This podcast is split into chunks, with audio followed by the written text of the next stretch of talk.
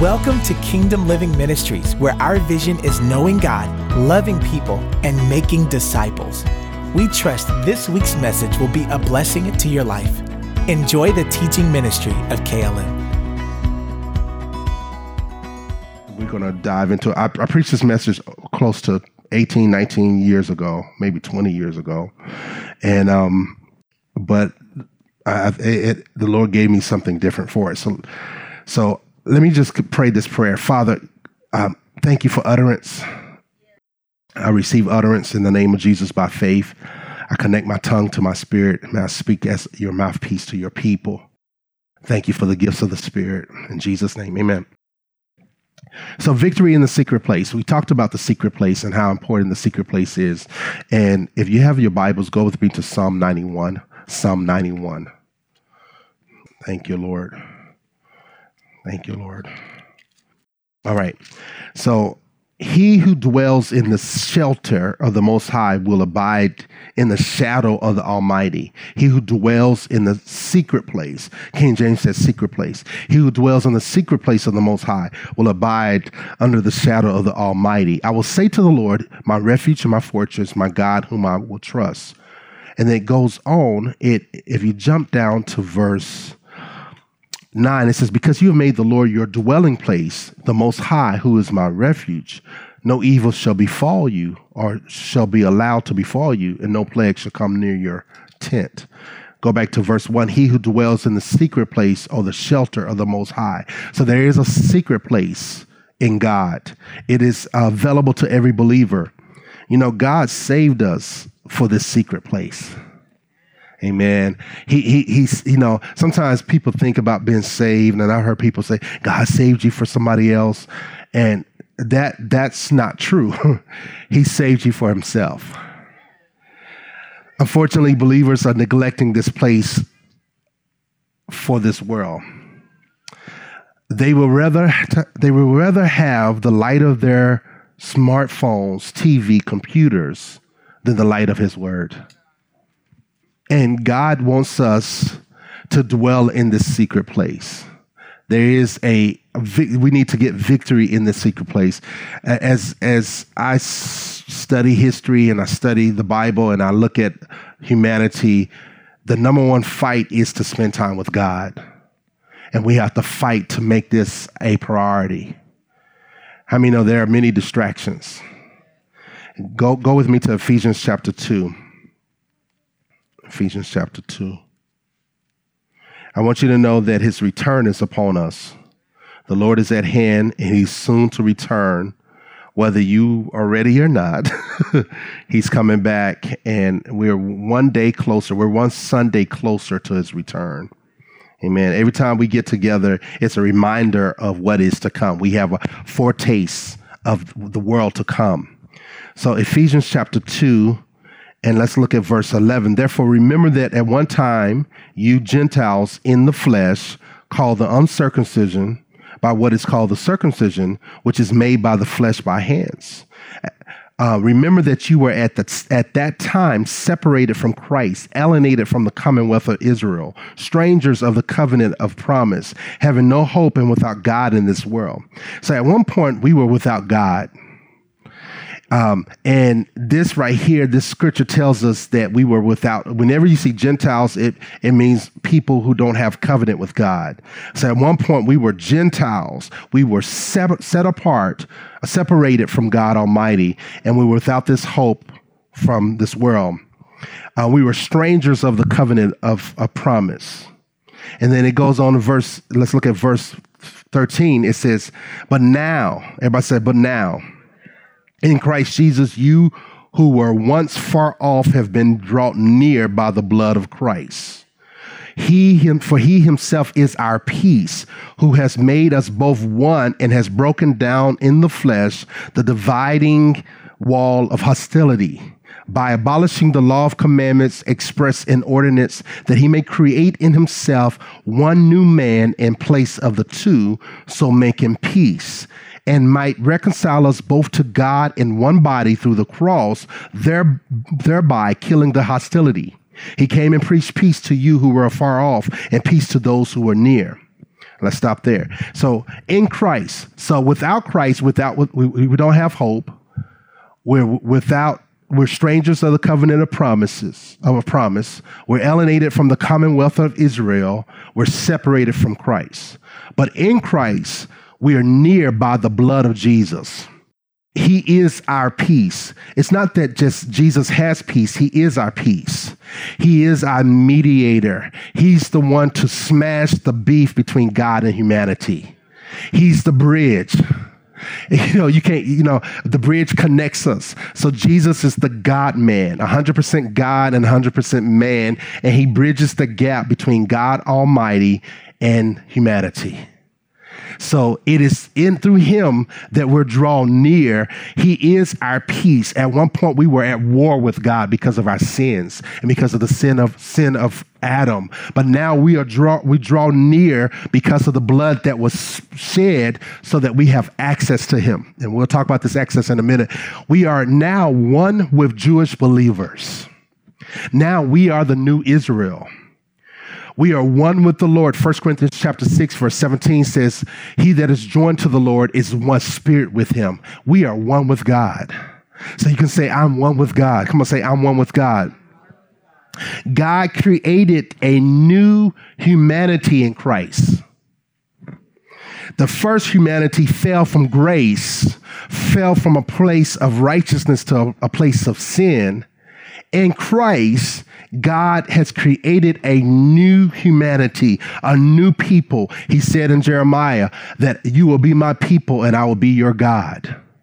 Glory to God. So now we have a new group of people, a new tribe.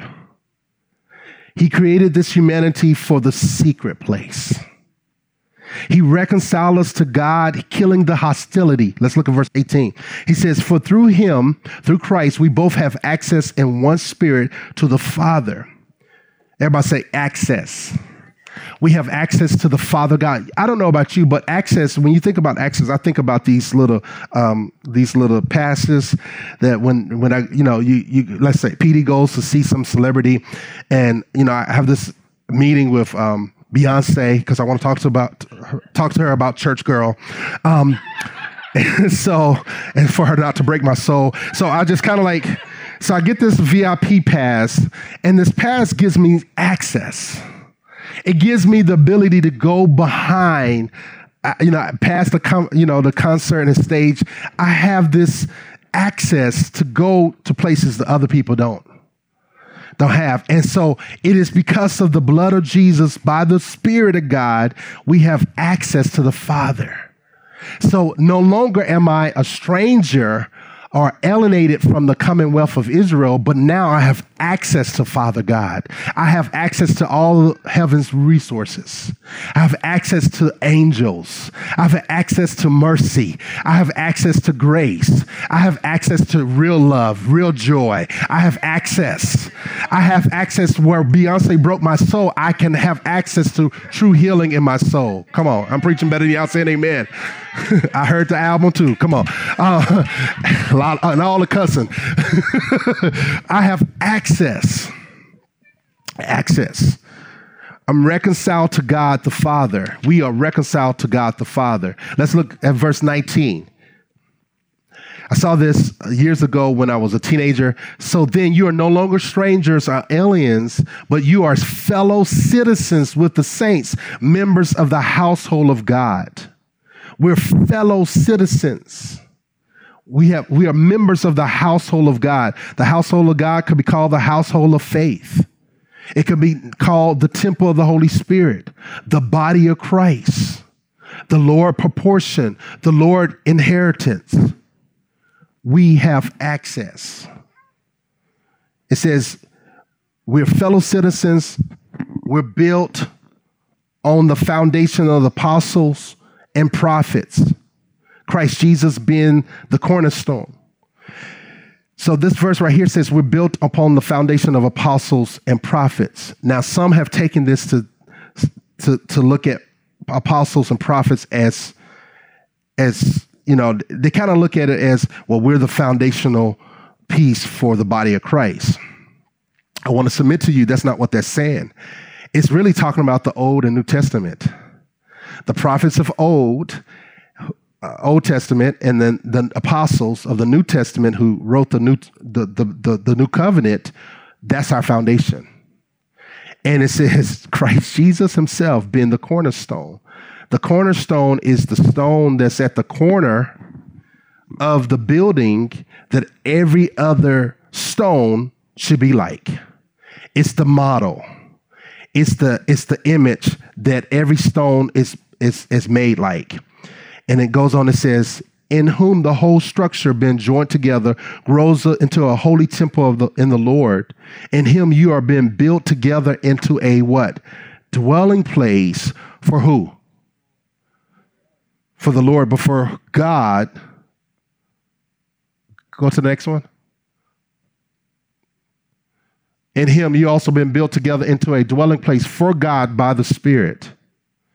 So we're being built up into a holy temple of the Lord, a dwelling place for God to dwell in. That's the secret place that God saved us. He rescued us from our sins, not so that we can say, I'm saved now, but that now we are part of this building that he's building by his Spirit for God to dwell in. We're part of that. We're growing up. The more you and I are like Jesus, the cornerstone, the more he is indwelling us and taking his joy and receiving our praises. The goal of salvation is to be this holy temple. There's a song that we used to sing growing up called, Lord, prepare me to be a sanctuary. We are being prepared to be a sanctuary for God, to be a dwelling place for God by the Holy Spirit. He called us and saved us to dwell in this secret place. Some don't even know how to live in the secret place. We have access to this secret place. If you're born again, you have access to this place. And when it's called secret place, it's a secret from the world. God hides us in Christ. He hides us in Christ, that we're dwelling in him. In him we live and move and have our being. And prayer is necessary for the secret place. We need to pray in order to access this secret place. But the word of God is also essential for this secret place. There's some things we need to overcome by fully receiving the word of God. Now, victory in the secret place, what are you talking about, Pastor Dwayne? Well, I'm actually talking about how to have victory in your time with God. So today I'm going to focus on the Word of God, and I want to mention some enemies of the Word of God.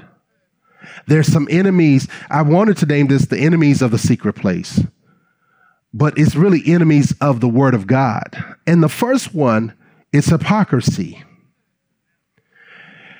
You can't really receive the word of God when there's hypocrisy. Let's go to Matthew chapter 6. Thank you, Lord. Hope you're taking notes. Matthew chapter 6.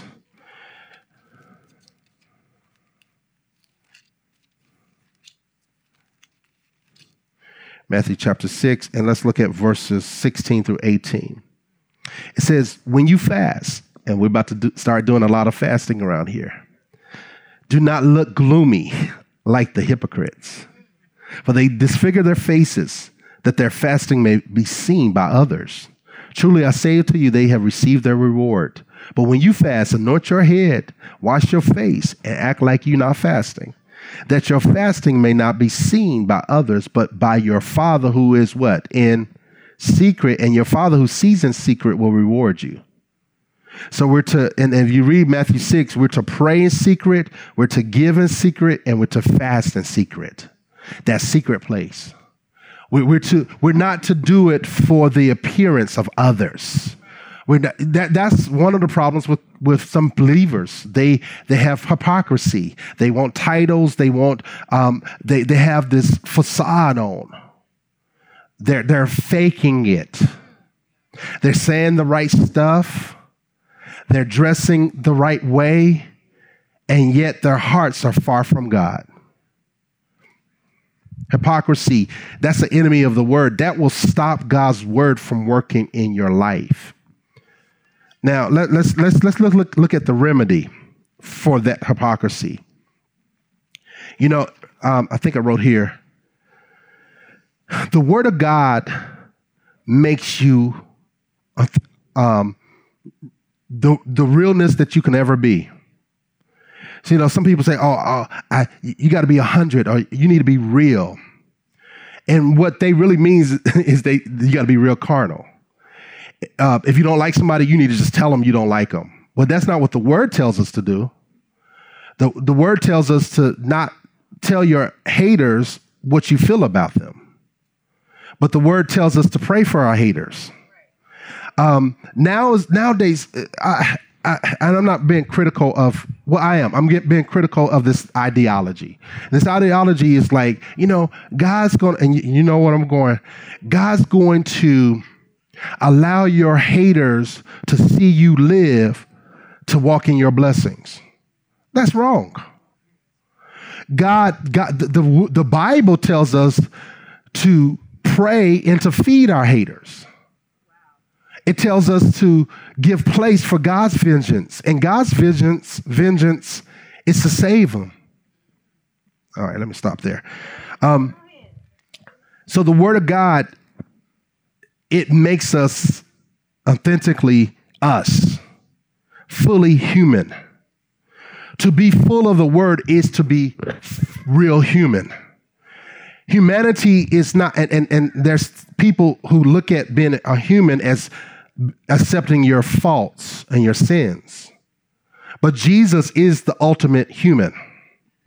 He is the example of what it means to be real and to be a human.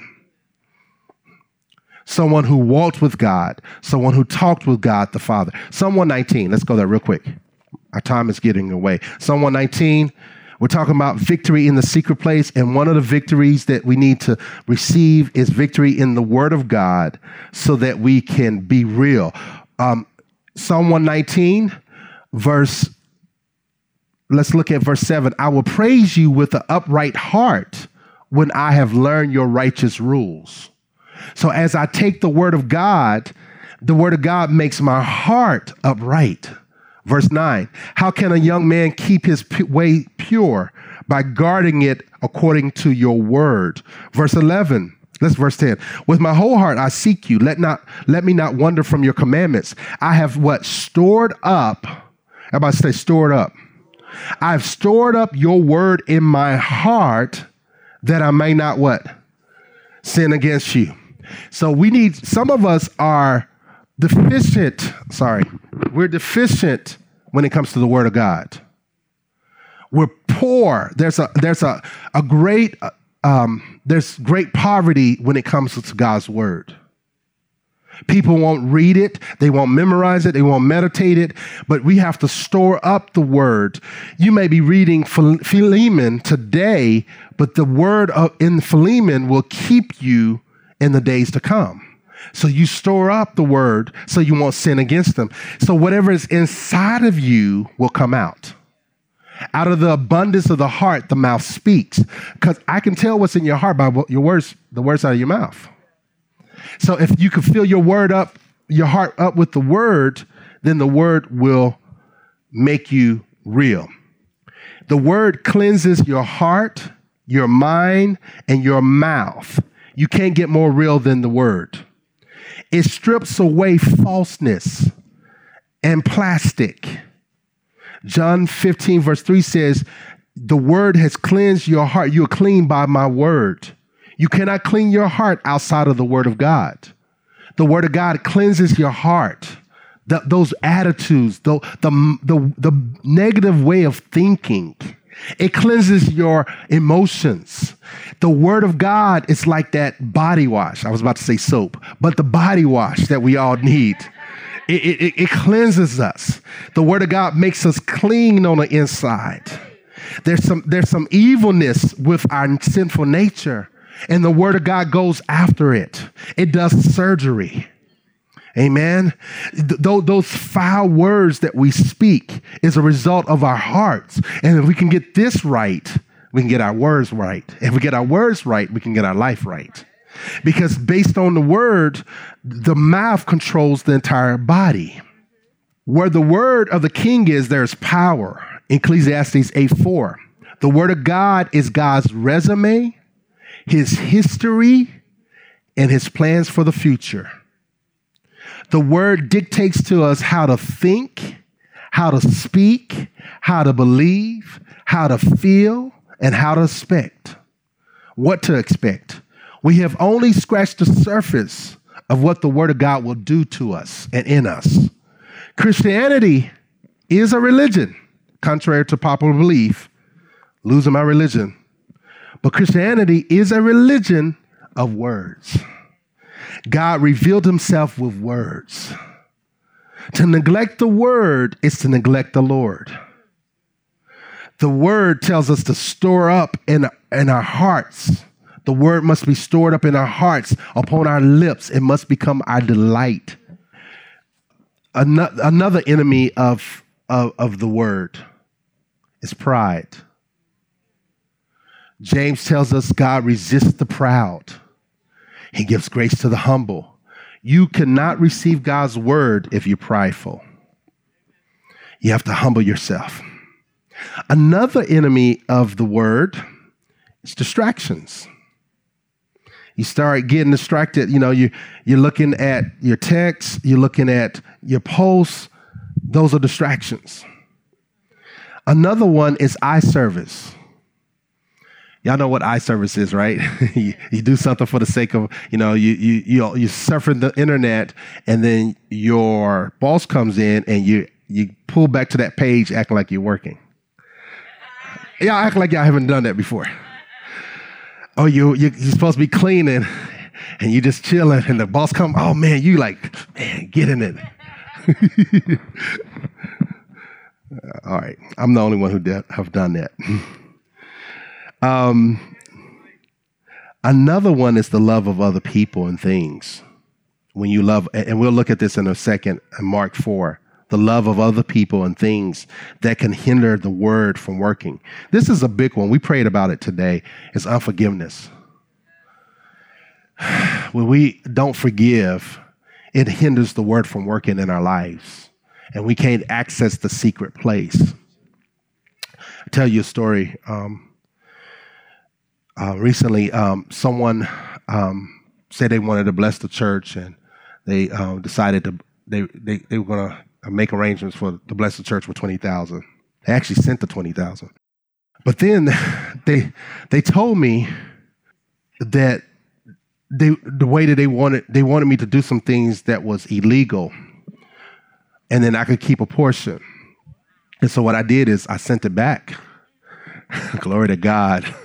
$20,000. Bye-bye. I send it right back. And it's PushPay. You can send money back. I was like, psh. I sent it right back, and I forgave them. I said, I forgive so-and-so. They was trying to manipulate me, and I released them. I don't want to hold anything against them. But I don't want to deal with them anymore. So I don't trust them. So I blocked them. But at the same time, I forgive them. So whenever I feel that uneasiness about them, Lord, I forgive so-and-so. I release them right now in Jesus' name. Whenever it comes to my mind and those feelings, I release forgiveness. I release them right now. Despite how I feel about it, I choose to forgive. Amen. So unforgiveness will hinder victory in the secret place. You got to be quick to forgive. Couples, married couples, you got to forgive each other over the same thing. 70 times 7 per day over the same thing. Then I tell you to pick up your underwear. Forgiveness. Then I tell you to close the cabinet. Make sure you put the lid on. Forgiveness. Don't drink my orange juice, because we don't drink sodas. Don't drink my orange juice. I forgive you. I forgive you. You got to forgive your kids. You got to forgive your coworkers. You got to forgive your job. Come on. That went over real good. I forgive this job. Lord, get them. Lord, get them. Burn the place down. I felt like that several times. Lord, let it burn to the ground. No, we call down blessings. Lord, bless them. Bless this company. Oh, Lord, strengthen them. Lord, help them. We forgive people, right?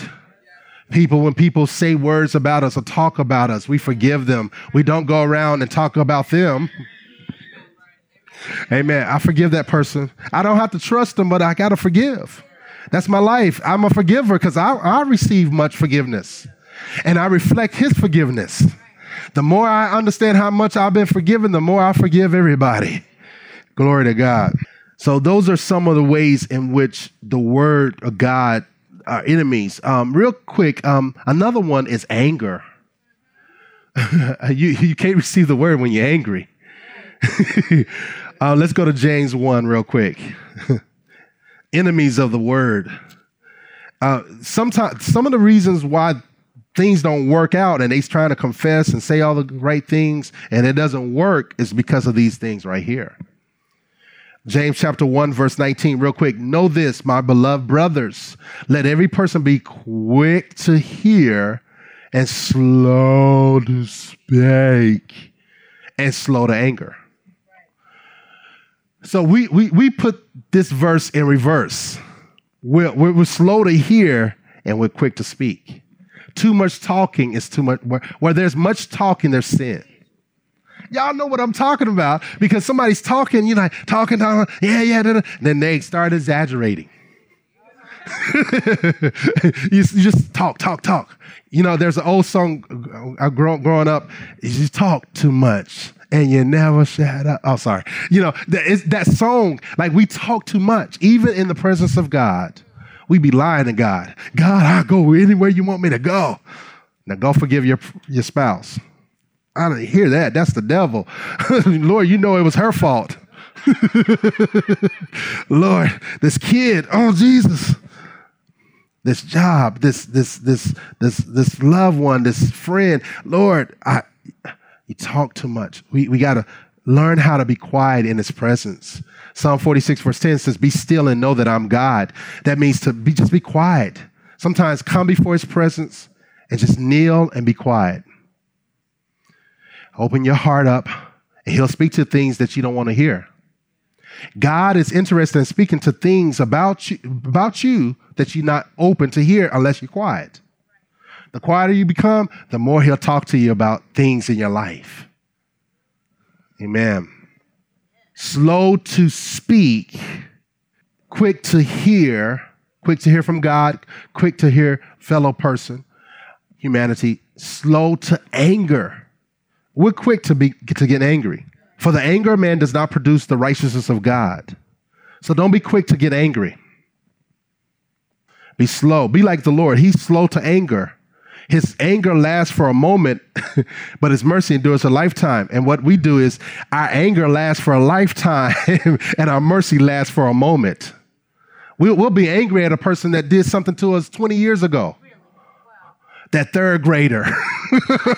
You still upset. You in therapy right now over that third grader. Be slow to anger. Don't allow anger to get the best of you. Anger is like a drug. You get drunk off of it. Yes. Y'all know what I'm talking about. Some songs you get you hype. Like, yeah, we're going to get these jokers.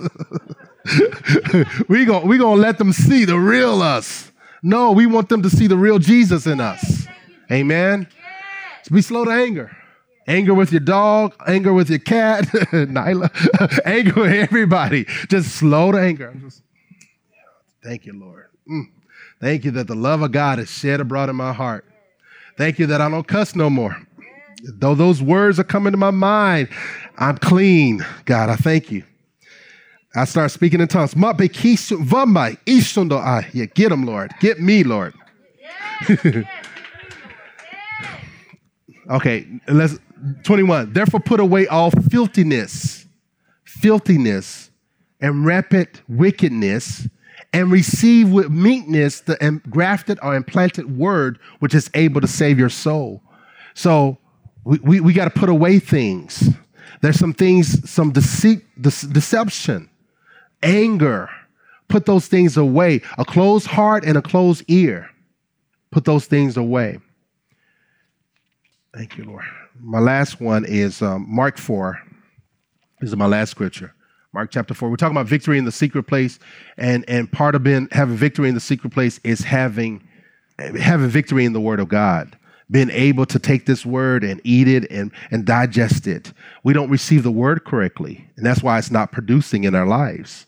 Sometimes we hear the word, but we don't. We rejoice. It sounds good, and we shout over it, but we don't allow it to take root in our lives. Let that word take a hold of you. So Jesus in Mark 4 is talking about the sower sows the word. I'm not going to read all of it, but for time's sake, there was reasons why people didn't. The word was not producing. Verse 14, Mark chapter 4, verse 14. The sower sows the word, and these are the ones along the path where the word is sown. And when they hear, Satan immediately comes and takes away the word that is sown in them. So the moment you hear the word, Satan comes immediately. Before you get out of this building, the word will be taken away from you if you don't know how to defend, fight against him. The word of God, Satan comes immediately as soon as the word is sown in your heart. What am I doing? Pastor, what are you doing? I'm sowing the word. And as soon as I'm sowing the word, Satan comes immediately. He's going to test you on every word that you hear. We were in prayer today, and we were praying, and the Spirit of the Lord dealt with us about a spirit of offense. And being offended, and how we have to pray. And we were praying against the spirit of offense, offense inside of marriages. You know, if somebody get offended, it's just like a big wall goes up. And so we were praying against that. We were praying against divorce. And so we have to be quick to watch out for Satan's devices. Every word that you hear, you're going to be tested on. We talk about prayer, you'll be testing your prayer life. We talk about giving, you're going to be testing and giving. We're talking about right now the word, you'll be testing about your word time. Everything. We talk about love and forgiveness. This week, you're going to have some opportunities to forgive. Probably before the end of the day. Somebody's going to get on your last nerve, and you're like, oh, and you're going to be quick to get angry. Ooh. The love of God, the love of God, the love of God. I release them. I forgive them. God, I thank you. I'm not controlled by my anger. I have emotional intelligence. I control my emotions. I tell my emotions what to do. You will not dominate my life. I will not yield to my emotions. How many of your emotions will mess you up? They'll just have you go up and down. I mean, just up and down. But you got to control your emotions. Like, nope, not so. I'm not yielding to you. You know, we walk by our faith and our emotions. So let's continue. It says, jump down to verse, sower sows the word, Satan comes immediately. Verse 16, and these are the ones who sown on rocky ground, the one who, when they hear the word, immediately receive it with joy, but then they have no root in themselves, but endure for a while. Then when tribulation and persecution arises on account of what? The word, immediately they fall away. So the more words you got, the more things are going to come up in your life. It comes for the word. Satan comes for the word. That accident is because of the word. That wrathful word is because of the word. That hatred, that hating on you is because of the word. So Satan comes for the word. And so that word will put you in a place of a war zone. Paul said like this, he says, because of the abundance of the word, if I'm paraphrasing it, of revelations of the word, a messenger of Satan was given to me. So the more words you have, the more war you'll be in it, the more battles you'll go through. Satan does not mess with anybody who don't have a lot of word in them. He goes after those who have an abundance of word. So persecution and tribulation do not come to make you strong. They come to destroy the word that you received. Contrary to popular songs, you know, this trial has come to make me strong. Not necessarily come to destroy you. Satan comes to steal, kill, and destroy. So trials come to steal you and get you down and keep you down. That depression comes to take you out of here. God is not sending these trials and these persecution to make you strong. What God does, he allows them to come so you can put into practice what you know. And what makes you strong is the acting upon the word. When you act upon that word, we all have the same amount of muscles, right? But muscles that are not used, they're weak. And so God allows you to go through tests so that you could put into practice your faith. So thank God for not the trial, but thank God for the opportunity. Thank you for what I'm going through, not for what the hell I'm going through, but the opportunity to do what I know to do. Amen. So when we're in school, we're studying, we're training and preparing for the exam. And then sometimes when the exam comes, we fail because we don't do what we know. And that's where most of the church is. They fail to do what they know. It's not so much that you're not getting good word. It's the execution of that word. The truth doesn't make you free. It's the truth applied that makes you free. You may know that doing something is wrong, but it's what you're not doing is what's wrong. The failure, and so many believers are failing in doing the word. All right, let's go real quick. Verse 18, and others are the ones who sown on thorns, and there are those who hear the word, but the cares of the world, the deceitfulness of riches, and the desires for other things, and choke the word. So it's possible to hear the word of God, and because of the worries, if you worrying will actually nullify the word in your life. So when you worry about something, you are operating in faith in the devil's words. Worry is the opposite of God's word and his peace. And fear is also, when you fear something, you're operating in faith in the very thing that you're afraid of. Fear of failure, fear of success, fear of other people. You have more faith in what other people are saying. One of the confessions I start saying is, I'm free from the opinions of people. I'm free from what people think of me. Amen. Okay, let's go back to James. I promise you this is it. James chapter 1. James chapter 1. And we're talking about victory in the secret place, talking about the word of God. And if we could just get people to do what they know, man, we have revival everywhere. Yeah. James chapter 1, it talks about receiving the grafted word of God, which is able to save yourself. Verse 22, but be what? Doers of the word. That's what we're failing at. We're not doing it. Half of the battle in the marriage will be resolved if you just do the word. Your finances, just do the word. Your body, just do the word. Raising your kids, do the word. Your job, just do the word. There's a lot of people who are hearers. They hear the word. They can quote the word. Notice it never tells us to quote the word. It tells us to do the word. Be the embodiment of that word that you're hearing. All the sermons that you've heard and all the books that you've read about the word and all the word that you've read, if we'll just do what we know to do, then we'll have victory. Deceiving yourselves, verse 23, for if anyone is a hearer of the word and not a doer, he is like a man who looks intently at his natural face in the mirror, for he looks at himself and goes away and forgets what kind of person he is. But he goes on and says, be not hearers who forgets, but a doer who acts. He will be blessed in his doing. The blessing is in the doing. I know we say, Lord, add a blessing to the reading of your word. No. The word is already blessed. No, Lord, add a blessing to the doers of your word. Lord, let me do what I hear. Let me hearken, as King James says. Let me act upon what I hear. God, help me to act. That's victory. Act upon what I hear. It gives me access to the secret place.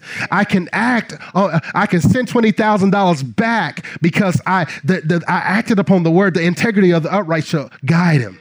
I can act upon the word of God. The blessing is in doing what I know. There's too many people who are not doing what they know. It's not one more prayer deliverance. It's one more act of obedience. And it's not just a one-time obedience. It's a lifestyle of obedience. It's obedience in the small things. The discipline of obeying God. That's victory in the secret place. If I'll just read the Bible and faithfully confess the word, and you'll see things work in your life. You'll have victory where there was once defeat. Thank you, Lord. How to receive the word. You know I got to have the how to, right? How to receive it. First, you got to hear it. You got to give heed to it. And then you got to receive it. Like, I receive the word. Lord, you read in the Bible and it's telling you to do something. I receive that. I take hold to that. And I believe that with all my heart. And I act upon it and I speak it. It says, count it all joy when you meet trials in various kinds. So when I'm going through, I count it an opportunity to have joy. Thank you, Lord. I have joy in the midst of this trial. God, I'm not going to let this trial cause me to, I may cry, but I know weeping may endure for the night, but joy comes in the morning. Hey, joy is coming my way. I may be going through hell, but guess what? On the other side of that, there's some joy. There's some joy. So you receive it, and then I say bearing fruit or allowing the word to do its work in you. Lord, you know, people say, fix me, Jesus, and work on me, Jesus. Well, how does he do that? By the word. He fixes you and he works on you. He changes your attitude and changes your belief system and changes your confession and changes your mindset. And you receive it with meekness, with humility. And my last point is to become a proficient doer. Proficient doer. Be quick to obey what you know. Thank you, Lord. Be quick to obey what you know. And when you do, you have victory in the secret place. You know, when you sin, and we all sin, the Bible tells us to be quick to forget, to confess our sins. So when you sin, Lord, I confess my sins to you. Lord, you're faithful and just to forgive me and to cleanse me from all unrighteousness. So therefore, I confess my sins, what I did, that attitude, or where I put my mouth on that person. God, forgive me, God. Forgive me. I confess my sins. And the Bible says he's faithful and just to forgive you and to cleanse you from all unrighteousness. So the moment I confess it, the confession releases his power to clean me up. So I receive the cleansing power of Jesus. And therefore, I'm no longer associated with that action. Now I'm associated with the blood of Jesus and the action of Jesus. I receive my forgiveness. Amen. I believe that love that he has for me. I believe and I receive that love. So when you're down and out, just say, I receive the love of God. I receive how much you love me.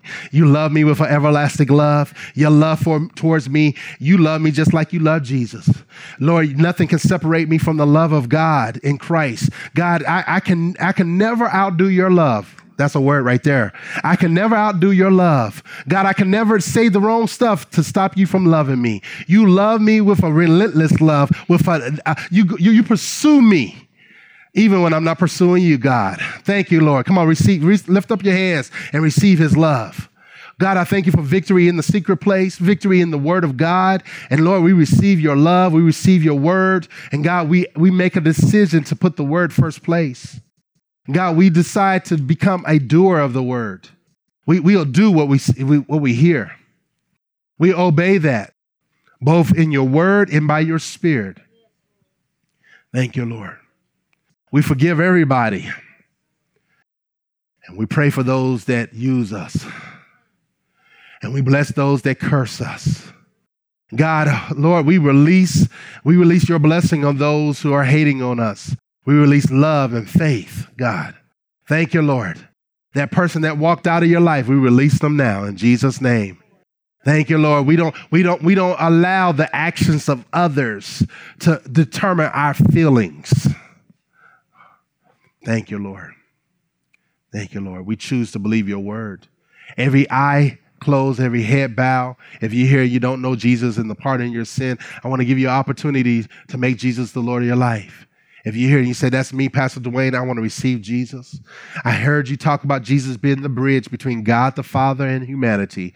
He is the only way that you can get to the Father. So if you're here and you want to be bold and brave enough to raise your hand and say, that's me, I want to receive Jesus. Is there one? Is there one? Is there anyone here who would like to rededicate your life to Christ? He says, you know, I've been away from Christ and I want to come back home to Christ. Is there one? I want you to be bold and brave enough to raise your hand and say, that's me. I want to come home. I want to come home. Thank you, Lord. Thank you, Lord. Say, Father, I receive your love. I receive your grace to obey your word. Help me, Holy Spirit, to be the doer of the word of God. I want to become proficient at doing the word of God. I want to be a real Christian. I want to be a real, for real, no fakeness about it. I want to be your son and your daughter. In Jesus' name, thank you, Lord. That concludes this week's message, and thank you very much for listening. For more information about Kingdom Living Ministries, please call us at 732-324-2200 or visit our website at kingdomlivingnj.org. Also, you can write to us by mail at P.O. Box 519, Rancocas, New Jersey, 08073. And lastly, if you would like to partner with this ministry through your prayers or financial support, contact us via email at partners@kingdomlivingnj.org. Our prayer is that this message has encouraged you to live out the kingdom of God daily in your life by your obedience to His word. God bless you.